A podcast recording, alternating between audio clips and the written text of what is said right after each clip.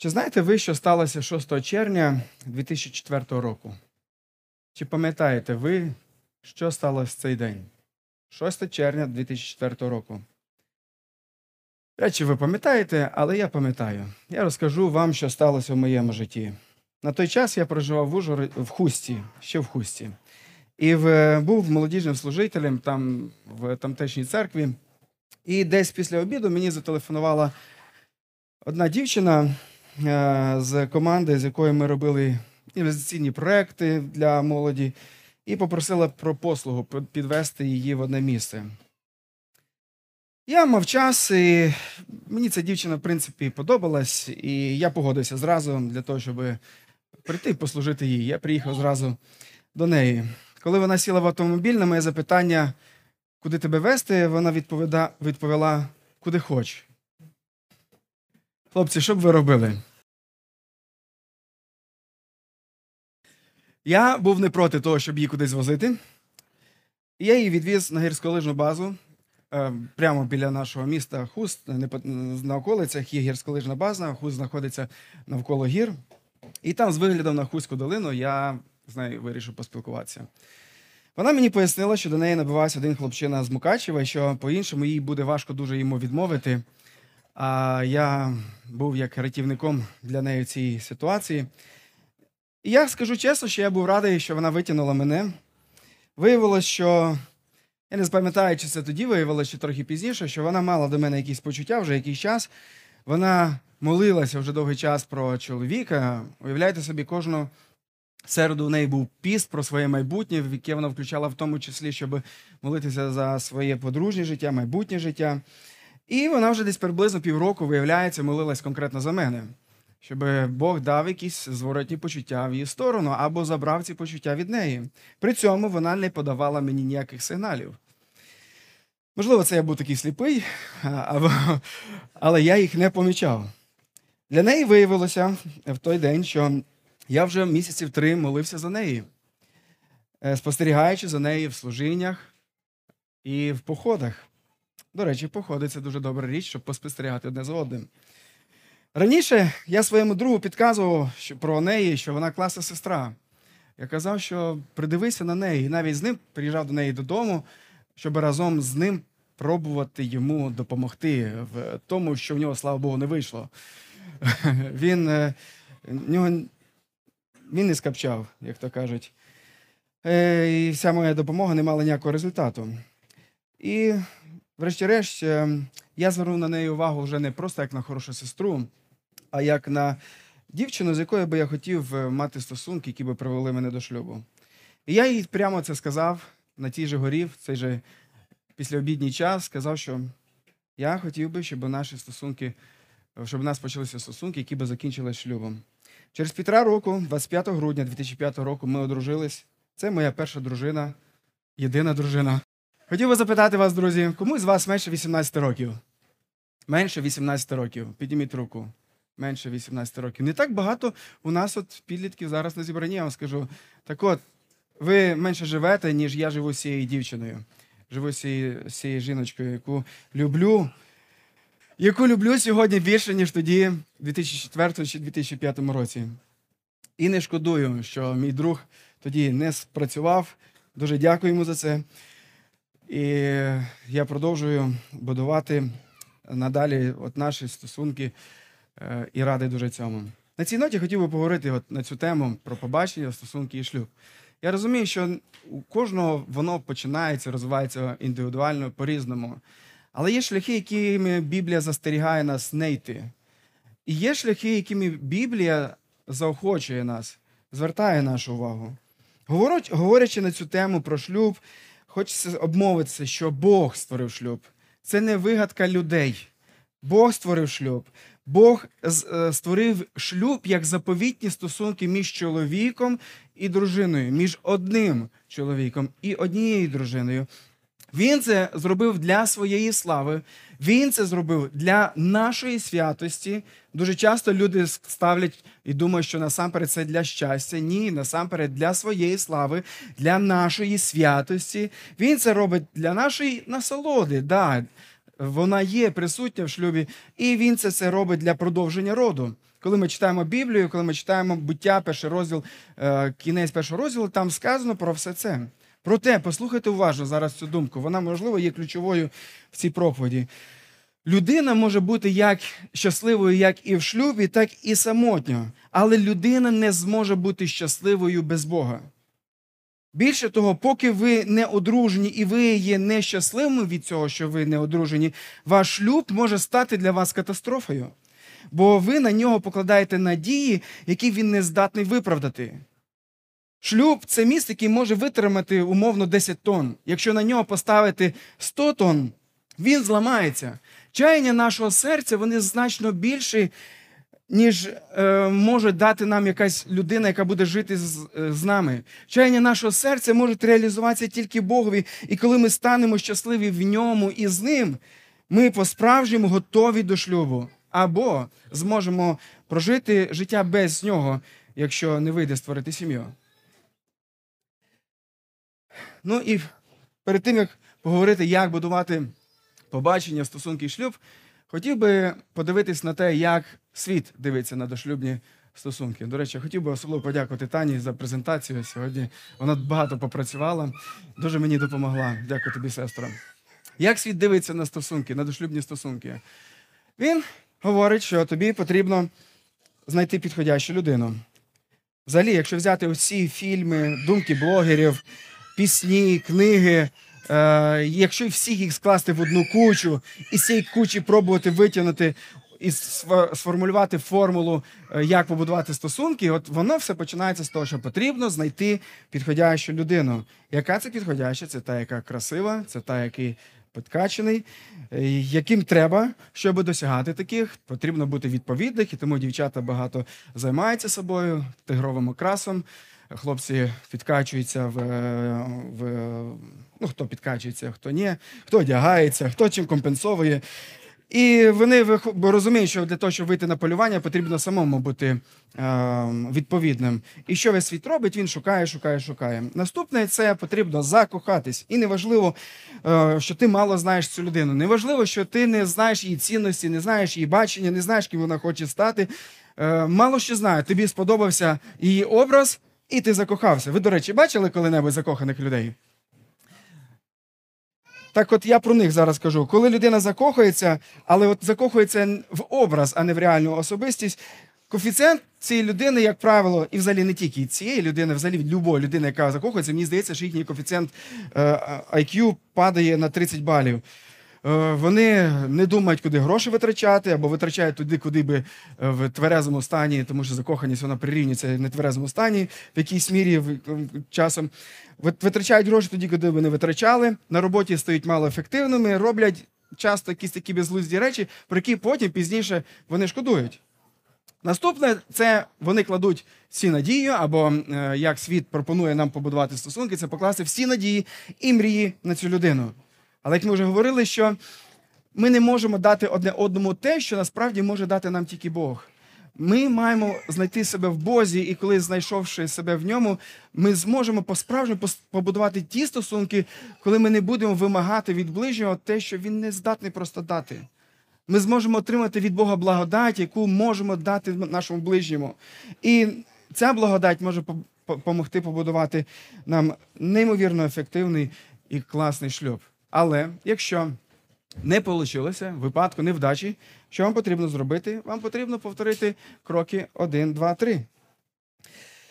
І люди повторюють це не один, раз, не один раз в своєму житті. Результати, які люди розходяться, люди розлучаються, або люди живуть в громадянському шлюбі. Чому люди живуть в громадянському шлюбі? Бо вони бояться стосунків, які можуть принести біль, які можуть принести якісь матеріальні невигоди, труднощі. Тому люди знайшли от таку форму е, співіснування. Наслідки розлучення вони тягнуться на все життя, і більше того, не тільки на життя тих людей, які розлучаються, а й на тих, хто є уже в їхній сім'ї, на дітей. Мені здається, що діти вони мають ще більшу е, на дітей розлучення має ще більш таку руйнівну силу, аніж на батьків, які розлучаються. Е, До речі, наше підліткове служіння відвідують в основному підлітки, хлопці, дівчата, які живуть в шлюбах, я їх називаю одностатові шлюби. В тому сенсі, що вони виховуються бабусею і мамою. Тат, як правило, немає, або найчастіше немає.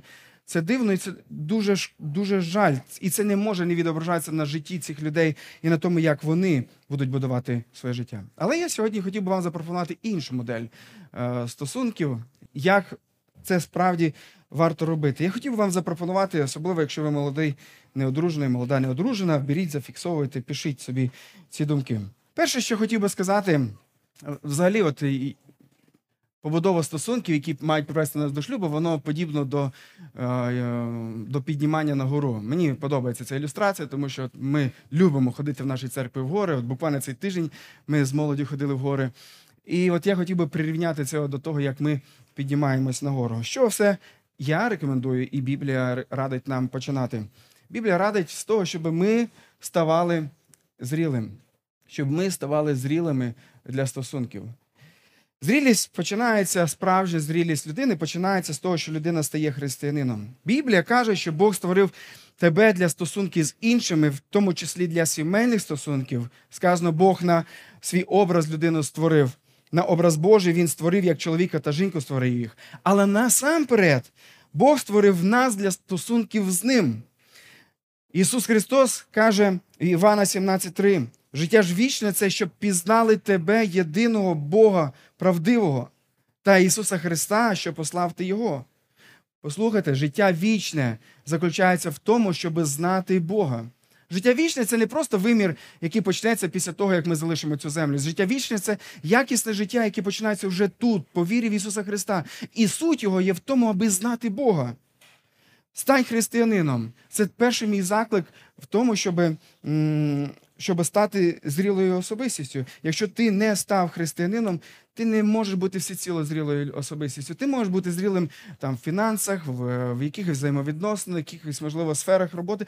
Але зрілість комплексна, вона передбачає також і духовну зрілість, правильне своє положення перед Богом. Християнство це не обрядовість, це налаштовані стосунки з Богом, з тим, з ким ми втратили ці стосунки через наш гріх. Завдяки Христу, Його подвигу, ми маємо можливість відновити ці стосунки. Тому перше, що я до чого я заохочую вас, брати і сестри, друзі, всі ті, хто, можливо, ще на, на, стоять на дорозі чи стати християнином, я хочу сказати, що вам потрібно стати християнином, вам потрібно примиритися з Богом. Ефесянам 4 розділ, 12 вірш, там сказано про те, що церква і її служителі існують для того, е, Бог е, дав для церкви служителів для того, щоб вони служили, і сказано там далі: ми прийшли всі до єднання віри, в пізнанні Сина Божого і до зрілості, і досягли висот досконалості Христової. Коли ми пізнаємо Ісуса Христа, коли ми пізнаємо Його любов, Його велич, Його красу, ми стаємо зрілими, каже Біблія. Тому стань християнином, якщо хочеш побудувати е, стосунки. Наступне це е, наступ, наступний підпункт першого пункту це як ставати зрілим для стосунків, це зрозумій своє покликання. Хлопці, особливо до вас хочу звернутися і сказати, що вам вкрай важливо зрозуміти, як Бог вас обдарував, для чого він дав вам вашу історію, і що ви можете з цим зробити в вашому житті. Ви насамперед маєте серйозно про це подумати, тому що ваша роль це як лідера у сім'ї. Якщо ви не знаєте, куди ваше життя спрямовується, куди ви будете вести ту, з якою хочете поєднати ваше життя. Якщо ви максимально що знаєте, це пройти комп'ютерну гру, файно посміятись, потусити десь, ну, вам не час думати про, про одруження. Зовсім нещодавно у мене було спілкування з одним віруючим хлопцем, який прийшов до мене порадитися про свої стосунки з дівчиною і каже: От я хочу, от, е, що ти мені порадиш? І я його запитав, що, яким ти бачиш своє життя через 5 років? Куди рухається твоє життя? Він мені відповів, що знаєш, чесно, я так глибоко не задумувався. Але чекай, якщо ти не задумався над своїм життям, то куди ти хочеш повести ту, з якою ти хочеш поєднати своє життя? Куди ти поведеш дівчину, з якою хочеш одружитися? Або, наприклад, якщо ти захотів стати місіонером, за тобою вряд чи піде та, яка хоче ем, будувати своє життя навколо своєї родини. Та, яка, можливо, бачить е, е, себе в бізнесі. Один із моїх перекорів, він е, мені доводиться з ним класно говорити про Бога і так далі. Він мені відкриває зараз свої труднощі. І труднощі в тому, що жінка його хоче бути бізнес, бізнес, бізнесвумен, а її чоловік, оцей він не дає їй цих можливих таких підстав, фундаменту для її е, поштовху в її, реалізації, і вона вирішила з ним розлучитися. Якщо і це реально, коли їхні е, погляди розходяться в навіть от невіруючих людей, то в яке майбутнє їх чекає? Коли ви ж віруючі і у вас різні напрямки життя, вам буде дуже непросто жити. Тому визначся, зрозумій своє покликання, до чого Бог тебе кличе. Наступне це е, вивчай біблійні критерії для чоловіка та жінки. Чому Бог створив жінок? Чому Бог назвав жінок помічницями? Чому сказав слідувати за чоловіками? Або про чоловіків. Чоловіки, чому ви маєте займати активну та лідерську роль у сім'ї? Чому ви маєте бути тими, хто веде? Дівчата, вивчайте те, що Бог говорить, якими вам потрібно бути, і яким має бути чоловік. Тому що у вас є вже якісь критерії. Це критерії або е, вони передані вам через ваших батьків, чи через те, що ви надивилися в, в ЗМІ, чи через те, що ви бачите, як це в друзях є. Але звіряйте і відкидайте ті критерії, які є не біблійними критеріями, і опануйте, живіть біблійними критеріями. Будьте готовими відклеїтись від батьків. Є такі, які хочуть зробити свого хлопця своїм чоловіком для того, щоб зробити частиною своєї сім'ї, тата і мами її. Але нова сім'я передбачає створення окремого соціуму, традицій, звичок. Бути готовим відклеїтись від батьків передбачає, що ви будете готові, ви будете з- могти фінансово а, бути самостійними. Це передбачає, що ви, хлопці, ви на вас відповідальність насамперед є в тому, щоб піклувати, щоб приносити їжу, оплачувати комунальні квартиру чи ще що там вам потрібно. Батьки важливі, але в той же час стають у шлюбі вже е, в пріоритеті другими. Е, Люди в шлюбі мають стати насамперед одне одним і, і е, близькими. І тому Біблія заповідає, щоб коли люди стають в шлюб, щоб вони були готові відклеїтись. Далі, яким чином ми можемо ставати зрілим для стосунків, це вчитись віддавати більше, ніж очікувати від отримати. Ем, любити це віддавати найкраще тому, хто цього найменше заслуговує. І дуже часто це може ставатися і в шлюбі. Коли чоловік в своїй дратівливості буде абсолютно недостойний любові, треба йому його любити. Недостойного. Коли жінка вона не бачить потребу чоловіка або ігнорить їх, треба продовжувати її любити. Це неможливо без того, коли ти не навчишся віддавати більше, ніж очікувати утримувати. І в сім'ї це у всьому так буде. Це у фінансах, це у увазі, це у терпінні, і це навіть у інтимних стосунках. Мене вразила вчора історія. Я побачив в мене в, в Фейсбуці на стрічці про сімейство Кучер з Рівненщини. Е, Коли почалась війна, е, вони дізналися, що е, жінка вона хвора на рак. Вони почали боротися з цією хворобою. Сьогодні у неї вже одна із таких найнепростіших стадій, коли у неї вже пропав зір, коли вона майже не може за собою дивитися, вона тільки лежить. Але чоловік, він дивиться за нею, він любить її. Він каже, що не дивлячись на те, що вона в такому стані, вона мені продовжує бути красивою, я продовжую. Я продовжую її любити, не дивлячись ні на що. Друзі, коли ви готові віддавати більше, ніж отримати, так можливо. А коли ні, то будуть як ті історії, про які ви знаєте, коли хтось захворів в сім'ї і одне одного кидає, тому що вже не можна взяти від них. Вчіться каятись. Як ставати зрілим для стосунків, вчіться каятись і приймати прощення. Найкращі християни, врешті-решт, це є покаянники. Або знаєте, в Закарпатті в одному, по-моєму, це ем, Іршавський, Виноградівський район, район там називають е, євангельських християн, називають покаїцями. Розумієте від якого слова? Тому що християни говорять, що покайтесь, покайтесь, і там їх називають покаїцями. Я хочу сказати, що в якійсь мірі ем, ну, це непогано. Хоча образливо, ви знаєте, що навіть слово християни це було образливе, образливе слово від, е, зі сторони люди оцінювали. Оце Христос, Христові люди, це Ісусовці тут ходять, і вони почали їх так, на них так говорити. Християнам це, в принципі, назва сподобалась, і сьогодні ми називаємося християнами. Так от, друзі, хочу сказати, що християни, євангельські християни це ті, які швидко бачать і охоче визнають свої провини. І вони шукають прощення у Бога і у своїх ближніх. Це готовність каятись і приймати прощення є, напевно, ключовою у стосунках е, для потенційного подружжя. Якщо ви не навчились визнавати, якщо ви не навчились прощати, приймати прощення вам рано ще для стосунків. Стосун... Зрілість проявляється в тому, що ви вмієте, знаєте це робити. Ну і моліться. Моліться це те, що робила моя дружина, це те, що робив я. Моліться. Моліться, щоб Господь робив вас готовим. Робіть, е, моліться про те, щоб Господь е, давав вам побачити свого часу ту чи того, який дійсно е, потрібний буде для вас. Наступний пункт, а у мене цих пунктів аж 10. Не, всі, не на всіх ми будемо зупинятися так ретельно. На самих важливих, от другий він також є доволі важливим. Приглядайся зі сторони.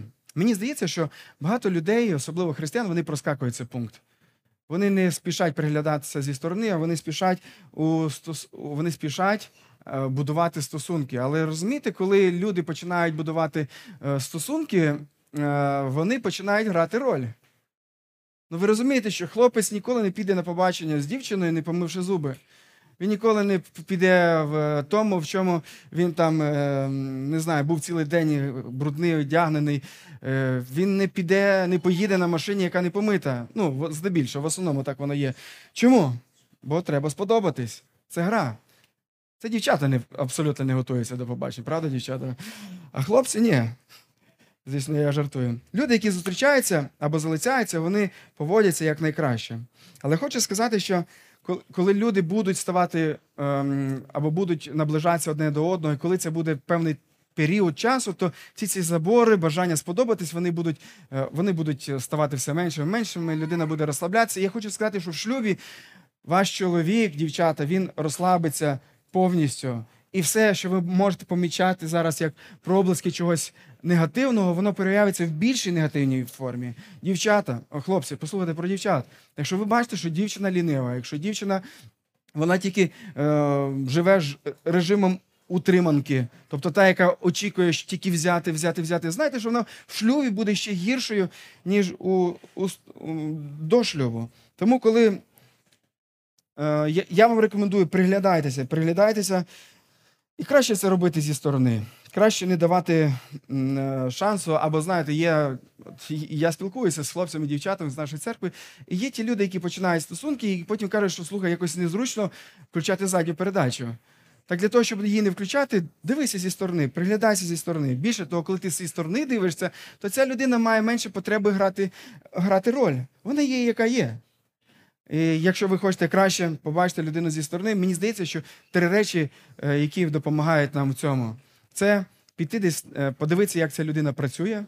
Друге, це подивитися, як людина переживає якісь труднощі, стреси, або просто піти в похід з людиною. Підіть в похід, і ви побачите реально, якою є ця людина. Тому до одруження, хто не сходив в гори, хто не покорив полину руну, е, е, настанову не даємо. Да. Друзі, але хочу сказати, що благодаттю Божою люди, які будуть прагнути Ісуса Христа, можуть змінитися. Проте, проте, ви його не виправите. Шлюб його не виправить. Не питайте ілюзії, що ви зміните когось. Якщо його і змінить щось, то це Ісус Христос. Якщо ви бачите, що хлопець він маніпулює, якщо ви бачите, що він контролює, що він говорить зверхньо, що він підозрює вас у всьому, нехай це буде для вас серйозними сигналами не продовжувати стосунки. Якщо ви бачите, хлопці, що дівчина вона хоче тільки використовувати, вона чекає, щоб її кружили навколо. Добре подумайте, чи ви готові будете кружити. А якщо не зможете, якщо станете хворими, не зможете кружити у шлюбі, що станеться з вашим шлюбом? Як приглядатися зі сторони? По-перше, ми про це з вами минулий раз говорили, і про це в нинішній час потрібно говорити, чи це є протилежна стать. Бог створив так, і ми читаємо про те, що чоловік і дружина. Різність у статях чи гендерна різність, мені слово гендер не подобається, але е, різність е, у статях вона відображає дуже добре, знаєте що? Трійцю, де отець, син і Святий Дух мають відмінності, але неймовірно поєднані, доповнюють одне одного. Диявол все, що Бог красиво зробив, він його викривляє і робить, і робить сірим і однотипним. Бог же робить красивим і різнобарним. Тому шлюб не гомосексуальний, а гетеросексуальний від слова інший відображає стосунки триєдиного Бога. Тому е, це перше, що хочеться сказати. Наступне це чи подобається вам ця дівчина? Якщо вона вам не подобається, абсолютно ні в чому, він вам не подобається, не розглядайте її як варіант. Е, Вам не потрібна така каторга. Е, От що є важливим, особливо, це чи він і вона є віруючими. Ми з вами говорили минулий раз про те, що Біблія не заохочує такі шлюби. В Писанні сказано 2 Коринтянам 6,14. До чужого ярма не впрягайтесь з невірними. Бо що спільного між праведністю та беззаконням? Або яка спільність у світла з темрявою? Друзі, майже кожен християнин, з яким я знаюся, або християнка, з якою я знаюся, е, вона не обов'язково шкодує, що вона одружилась на невіруючому, наприклад, але вона точно свідкує і може засвідчити вам про те, що вона пережила неймовірний біль і невдоволення через ярмо, яке вона взяла на себе, те, що вона одружилася на невіруючій людині. Тому що вони не можуть розділяти спільну віру, вони не можуть, є теми табу, які вони не можуть розділяти. Ми минулого разу говорили про три речі, як мінімум, які можуть. Які будуть негативними для людей, які одружаться на невіруючому. Я хотів би просто тезисно повторити для вас. Е, Це для того, щоб бути об'єднаним або синхронізованим з своєю дружиною або чоловіком, тобі, як християнину, доведеться усунути Ісуса Христа на узбіччя свого життя. Ти зможеш молитися десь таємно, ти зможеш якось говорити, але не з чоловіком або не з жінкою. Ем, Друге, це якщо віруючий у шлюбі дотримуватиметься християнського життя та практики, невіруючого партнера в шлюбі доведеться маргіналізувати. Він не знає, хто такий Ісус. Він не знає, як молитися. Він не знає, де е, книга Вакума в Біблії. Він не знає, скільки розділів в книзі об'явлення. Розумієте, це все дуже серйозно. Ну, я зараз жартуючи це говорю, але насправді він не знає речей, які для вас є само собою зрозумілими. І таким чином його це незнання, невігластво, воно буде робити його маргіналом в, у ваших стосунках. І врешті- врешті-решт, такий шлюб він буде переживати стрес, і ці люди або розійдуться, або відчуватимуть стрес і продовжуватимуть жити разом. Друзі, це не схоже на шлюб, який насправді вам потрібен. Якщо ви хочете шлюб, який гальмує ваше зростання у Христі, якщо ви хочете е, шлюб, який буде, в якому будуть теми табу, одружуйтесь на невіруючих. Але я вам цього точно не раджу. Біблія каже, що це не та доля, яку Бог для вас передбачує. Ну і останнє, на що ви можете придивитись, хлопці і дівчата, це е, чи спільні напрямки життєвого покликання. Ми говорили з вами про покликання у першому випадку, що ви, вам потрібно визначити, в чому є ваше покликання, але яке її покликання, яке його є покликання. Хлопці, дівчата, хочу сказати, що декому з вас достатньо тусити, вам потрібно визначатись в пості, в молитві, в смиренні, шукати себе у справі Божій, бути трудолюбивим і одружуватися на тих, хто розділяє ваше покликання. Я скажу вам про себе. Я зрозумів про своє покликання стати пастором приблизно десь в 19 років. Я зрозумів, е, мало того, що я хочу бути пастором, що в мене є обдарування для цього, в мене вже був досвід, як- я служив людям в цьому. Я зрозумів, що Бог мене кличе на місіонерську справу. Я на той час молився про різні країни від Казахстану. І ще я думав про переїзд, аж поки не на карті не побачив Ужгород і, врешті-решт, через кілька років переїхав сюди для того, щоб тут розказувати людям про Бога. Я хочу вам сказати, що моя визначеність по життю вона дуже допомагала мені з тим, на кому мені потрібно і варто одружуватися. Хлопці, визначайтесь та одружуйтесь якнайшвидше. І робіть це бажано в молодому віці. Я хотів би зараз, можливо, сказати таку непопулярну думку, але мені здається, що занадто багато і тенденція дедалі все більше в тому, щоб молоді люди в 20-30 років не одружувалися. Вони відмовляються від шлюбу навіть у церквах. Тому що мені здається, їм здебільшого не вистачає зрілості для цього, або тому, що вони не хочуть бути обтяженими обов'язками е, і, як апостол Павло каже, наражають себе на додаткові спокуси в цьому віці. Коли ти будеш відкритий до раннього шлюбу, це буде тебе стимулювати до раннього і швидкого зрілішання. Він допоможе тобі цей ранній шлюб бути більш чистим в сексуальному плані. Пам'ятаєте, в Біблії сказано, що сатана спокушує людей через цю річ. І- І це той період, коли в тебе найбільш активні от, е, всі ці речі в твоєму фізі... е, фізіологічному житті відбуваються. Чому зволікати, чому не будувати сім'ю? Сучасні стосунки навіть серед християн, де практикується побачення, часто є засобом перекусити, пом'якшити от цей голод, е, який Бог створив нас, але насправді цей голод можна е, задовольнити тільки в рамках шлюбу. Тому, друзі, одружитися якнайшвидше. Отож, приглядайтеся зі сторони. Третій пункт. Третій пункт це порадця. Біблія каже, що мудрі ті, хто радиться з іншим. Приповісті 13.10. Мудрі ті, хто радяться з іншими. А з ким варто радитись? Як ви думаєте?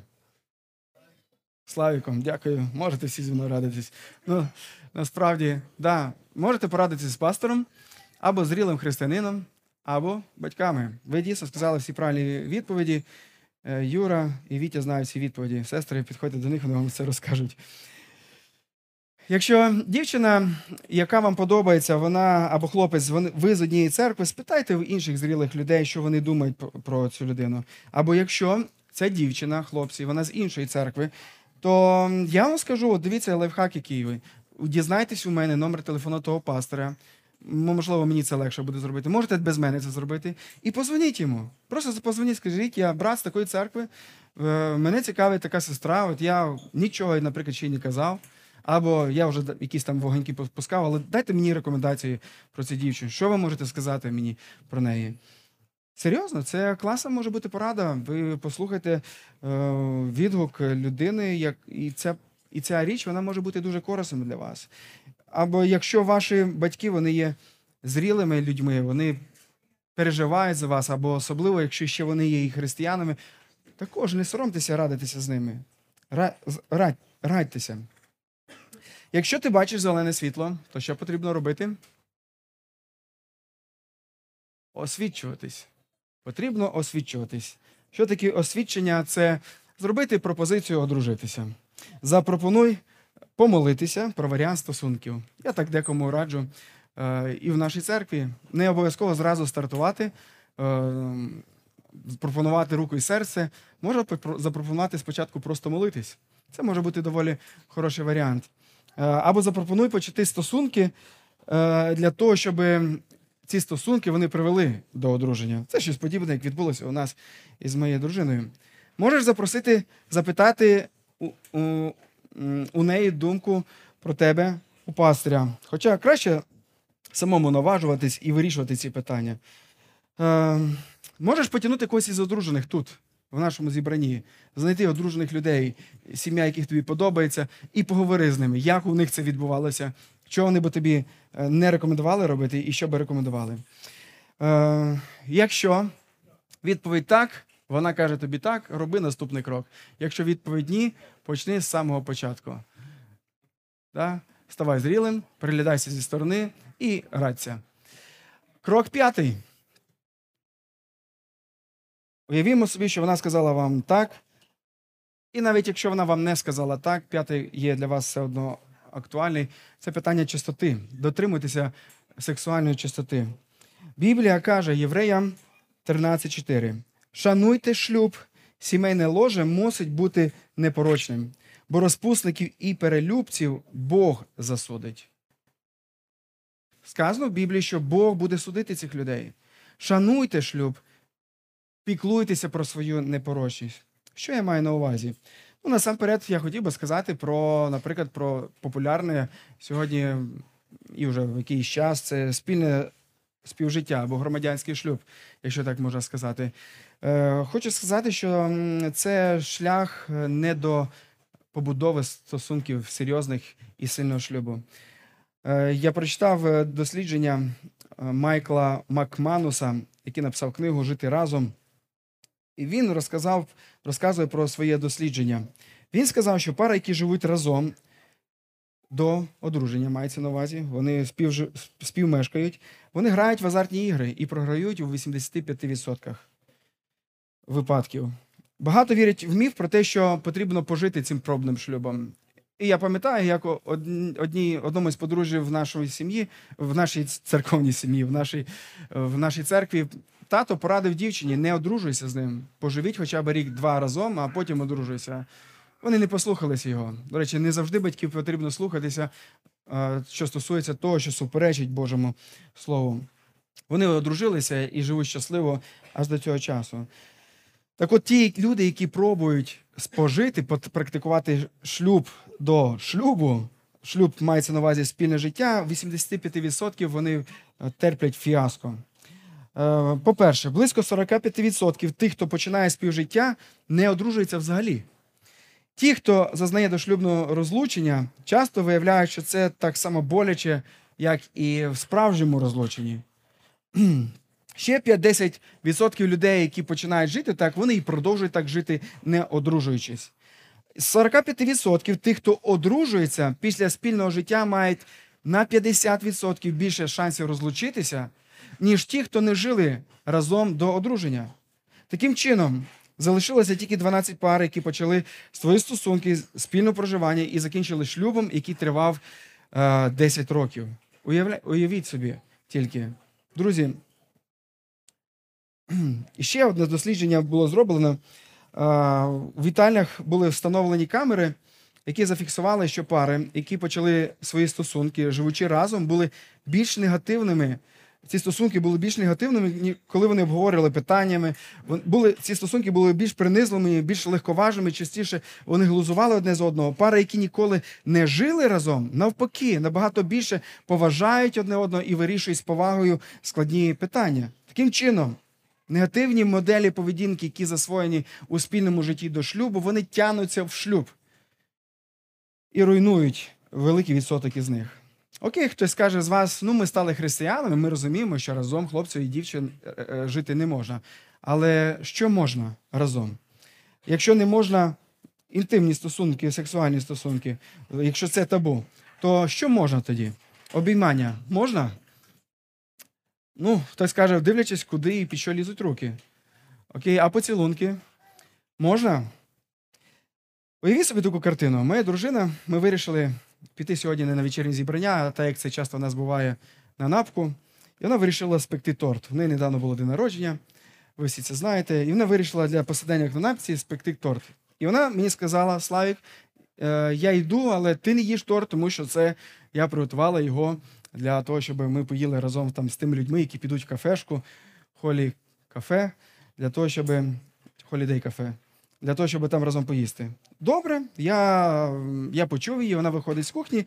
Я з поспіхом беру ніж, розрізаю великий, відрізаю собі великий шматок, ставлю його собі на тарілку, кусаю шматок за шматком, пережовую, а потім випльовую тарілку.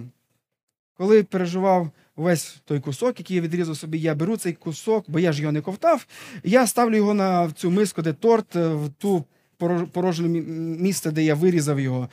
Уявіть собі, що моя дружина заходить в, на кухню, і вона бачить, на, вс- ба- бачить все це, і вона мені каже, Слайк, що ти робиш? Я ж казала, тобі не їж. А я їй кажу: Надь, я ж не їв, бо я не ковтав. Що би ви думаєте, чи понесла вона би цей торт вам у Holiday кафе? Якщо б понесла, то ви б думали, б дуже дивна нас пасторська сімейка, нам треба срочно нову.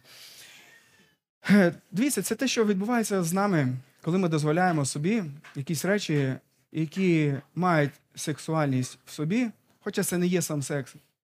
Ми дозволяємо їх до шлюбу. Це подібно до того, як, цей жувати цей торт і не ковтати його. Біблія має іншу, інше заохочення до нас.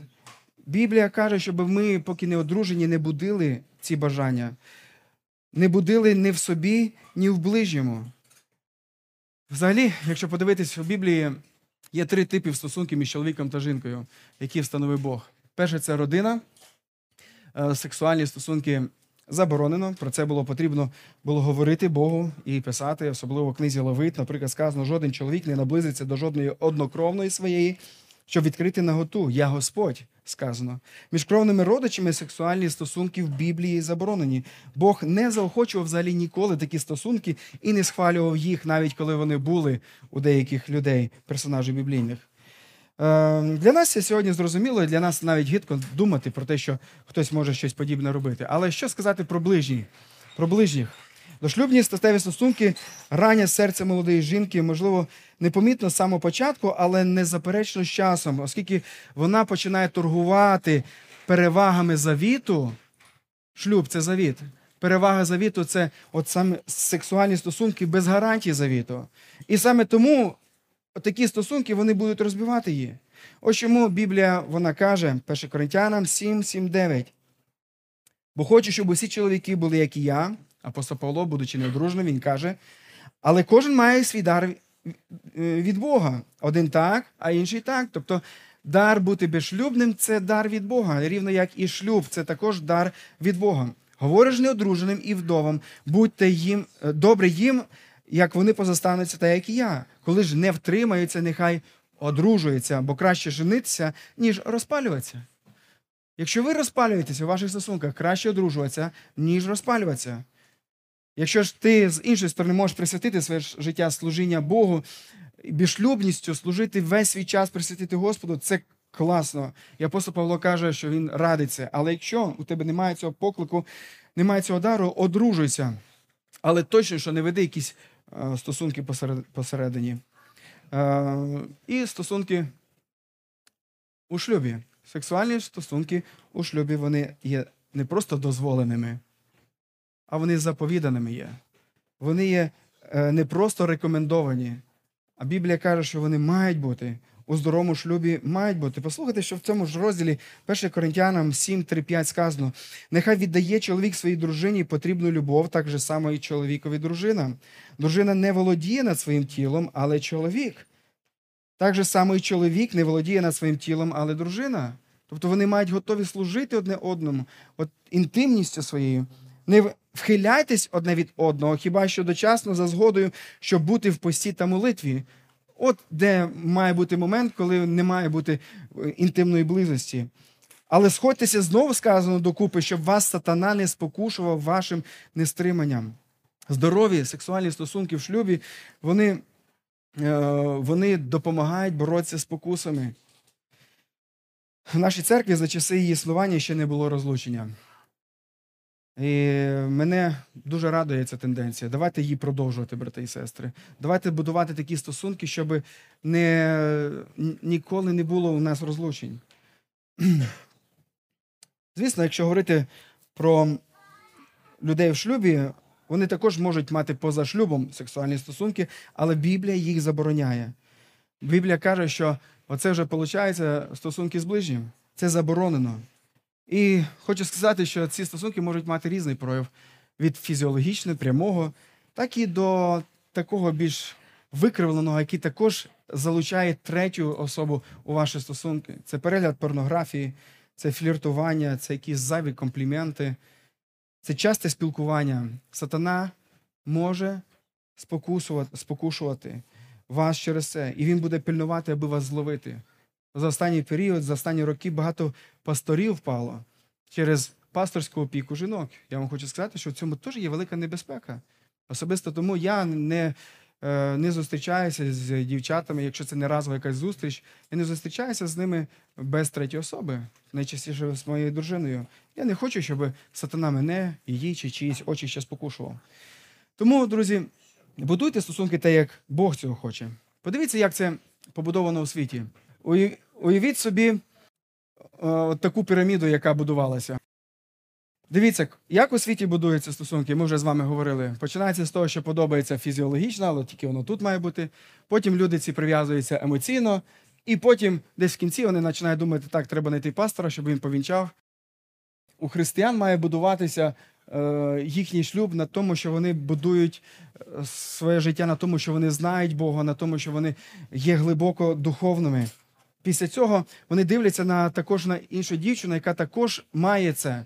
І після цього вони допускають якусь емоційність, і після цього вони допускають в самому кінці фізичні стосунки, але тільки у рамках шлюбу. Дотримуйтеся, е, дотримуйтесь того, аби бути вірними, чистими аж до шлюбу.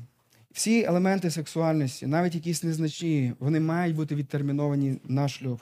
А коли станете в шлюб, насолоджуйтеся до схочу. Е, шостий пункт. Е, коли ви вже вирішили, що ви будете одружуватись, познайомтесь з батьками. Познайомтесь з батьками, е, познайомитесь, е, щоб вони дізнались від вас про ваші наміри, познайомтесь, аби проявити шану їм. Нехай батьки моляться за вас, нехай вони дізнаються про вас. Не забудьте про це. Сьомий пункт. Пройдіть консультування, домовтесь і пройдіть дошлюбне консультування. Е, Консультування в нашій церкві це може бути зі мною, або може бути е, з ще з якоюсь сім'єю, з якою ви захочете вибрати. Е, Це можливо в будь-якому ну, в будь-якому форматі, але це та річ, яку ми вам дуже сильно рекомендуємо. Е, Більше того, я вам хочу сказати, що я настанову шлюбну не буду давати, якщо ви не відмовляєтеся не хочете проходити консультування. Тому що я на шлюбній настанові зможу вам сказати за 15-20 хвилин зовсім небагато.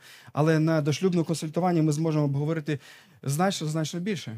І більше того, цю ідею, яку я тут зазначив, що остаточне рішення одружуватись прийміть після проходження консультування. Остаточне рішення, чи одружуватись чи ні, будьте вільними до цього моменту. Тобто є якась певна зобов'язаність одне, одне до одного, але остаточне рішення прийміть після того, як пройдете консультування. Чому? Тому що на консультуванні ми зможемо підняти питання, ми зможемо підняти чесні запитання, які би, можливо, ви не задали одне одному, але в, в цій дискусії ми зможемо, і ви побачите одне одного, і дивлячись на. Дивлячись на те, як от ви одне одному відкриєте, щоб ви е, потім уже з усвідомленням ширшим захотіли е, прийняти рішення так або ні. Тобто в кінці дошлюбного консультування я, наприклад, сказав, скажу вам, що от що я дізнався про вас, про ваші спокуси, про ваші слабкі сторони, що ви хочете з цим робити. Або, наприклад, я скажу, що ось де ваші сильні сторони, е, і ось як воно може втілитися в шлюбі, ось як ваші слабкі сторони будуть втілюватися в шлюбі. Чи ви готові до цього? Тому я вам рекомендую в нашій церкві. У нас є від 5 до 8 зустрічей для людей, які хочуть одружитися. Я готовий особисто служити вам. Я думаю, що не одна сім'я в нашій церкві готова служити. Тому обов'язково домовтесь, е, домовтесь і пройдіть дошлюбне консультування. Наступний пункт це заручини.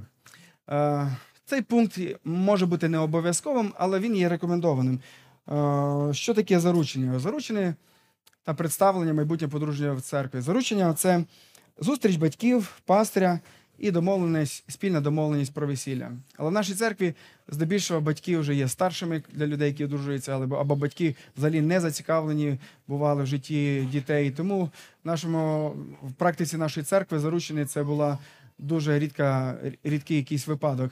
Але якщо ваші батьки вони люблять вас, у вас добра сім'я, добрі родини, дуже добре, щоб мати ось таку зустріч, коли б ми обговорили про весілля і про шлюбне життя.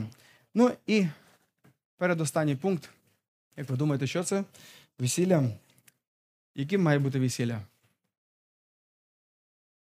Весілля має бути з біблійною настановою та молитвою батьків, якщо батьки віруючі, та пастиря. Перед цим вам потрібно зареєструвати шлюб у Раксі. Так, ми даємо настанову в церкві для тих людей, які розписані в органах е- державної влади. І тільки після того ми можемо дати вам благословення.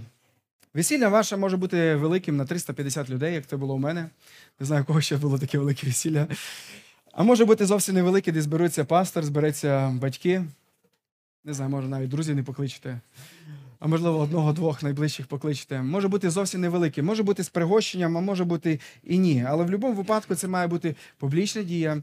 Е, Ви маєте проголосити, що ви живете разом. Я не вірю в шлюби, які є таємні, коли люди уникають того, щоб хтось знав, що вони одружилися. Це дуже дивно.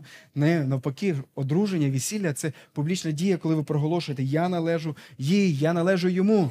Рівно так, як і хрещення. Це публічна дія, коли ми проголошуємо, що я належу церкві, я належу Господу Богу. Я проголошую всі ці речі. Тому мені хрещення таємні є доволі, доволі дивними. Е, Просто практикується така річ у деяких церквах. Отож, весілля. Весілля схоже для когось на гору, на яку прийдеться зібратися е, вам. Але я хочу запитати вас: шлюб це остання камінчик на вершині гори, чи шлюб це швидше базовий табір на початку Якщо ви вважаєте, ну чому я це говорю? Тому що якщо подивитись фільми, якщо подивитись якісь е, ну, всі романтичні фільми, подивіться, що вони починаються. Драма, то вони там не мали бути одне з одним, вони ледве сходяться одне з одним, і все закінчується шлюбом, і після того ми бачимо титри. Життя немає далі. Чекайте, але шлюб не для того, потім життя не закінчується. Воно тільки розпочинається. Шлюб це початок тільки, це тільки таборування під е, горою, е, де починається все саме саме цікаве.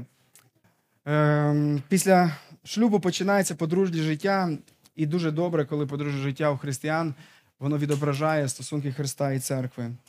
Ефесянам 5, 24, 25 сказано: як кориться церква Христові, так і дружини своїм чоловікам у всьому. Чоловіки, любіть своїх дружин, як і Христос полюбив церкву і віддав за неї себе. Дивіться, сказано, церква Христові. Жінки відношення до чоловіка показують, як церква відноситься до Христа, а чоловіки любов'ю жертвеною для, до своїх дружин показують, як Христос полюбив церкву, померши за неї. Коли шлюб ґрунтується на Євангелії, на тому, як Бог е, вчив нас це робити, він відображає от, Божу любов до нас, він відображає тому, як Бог полюбив нас. В вашому подружньому житті будуть не завжди легкі часи. Не завжди буде легко зносити, терпіти гріхи одне одного, труднощі. Але Бог буде вчити вас, як любити, прощати і приймати навіть тоді, коли він чи вона будуть негідними. І саме в цьому буде проявлятися Євангелія. Коли ви не просто досконалі одне з одним зійшлися і ніколи не гріште одне проти одного, а коли ви согрішаєте, але все одно знаходите себе в- в Божому світлі і розумієте, хто ви є, просите у Бога прощення, просите у неї, у нього прощення, і разом долаєте е, труднощі не тільки зовнішні, а й внутрішні ваші, і зростаєте у Богові. Ось для чого є для шлюб. Для чого є шлюб? Ось чому я на початку казав, що шлюб це не так про щастя, як про святість. Коли ви будете намагатися в шлюбі досягнути щастя, то шлюб буде для вас каторгою. Коли ж ви будете очікувати щастя як побочний ефект в вашому шлюбі, воно буде у вас. Коли ж Бог буде царювати у вашому шлюбі, буде і радість, і розуміння. Коли ж ви будете очікувати не Бога самим ключовим у вашому шлюбі, тоді в вашому шлюбі буде катастрофа. Рекомендую вам, брати і сестри, будувати такі стосунки, хто вже в шлюбі, які будуть відображати Христа і церкву. Ті, хто ще не у шлюбі, не у шлюбі, будуйте так, е, так, щоб це радувало Бога, щоб це не псувало ваше життя і життя людини, з якою ви намагаєтесь побудувати стосунки. Амінь. Давайте я помолюсь. Господи, дякую тобі за те, що ти дав нам відкрити цю тему. Я прошу тебе, щоб ти беріг наших хлопців, дівчат, нашій церкві від. Від речей, які будуть не славити тебе, які будуть не подобатися тобі. Господи, я прошу тебе. Я прошу тебе, щоб ти зберіг, зберіг від е, нечистоти, щоб ти зберіг від е, того, Господи, що буде плямувати стосунки все життя, Господи. Я прошу тебе, поможи будувати хлопцям, дівчатам в нашій церкві стосунки такі, які будуть радувати тебе, які будуть приносити благодать їм в їхніх е, взаємостосунках, Господи. Також прошу тебе за сім'ї в нашій церкві. Прошу, щоб ти благословив братів і сестер в нашій церкві, щоб вони мали міцні шлюби, щоб розлучення ніколи не було в, в наших сім'ях, аби сім'ї вони радували тебе, і щоб, дивлячись зі сторони, інші люди вони хотіли мати такі сім'ї, як якими живемо ми. Господи, благослови нас, благослови нас мати міцні шлюби, які будуть радувати тебе. Благослови наших хлопців і дівчат, благослови всіх нас. Амінь. Амінь.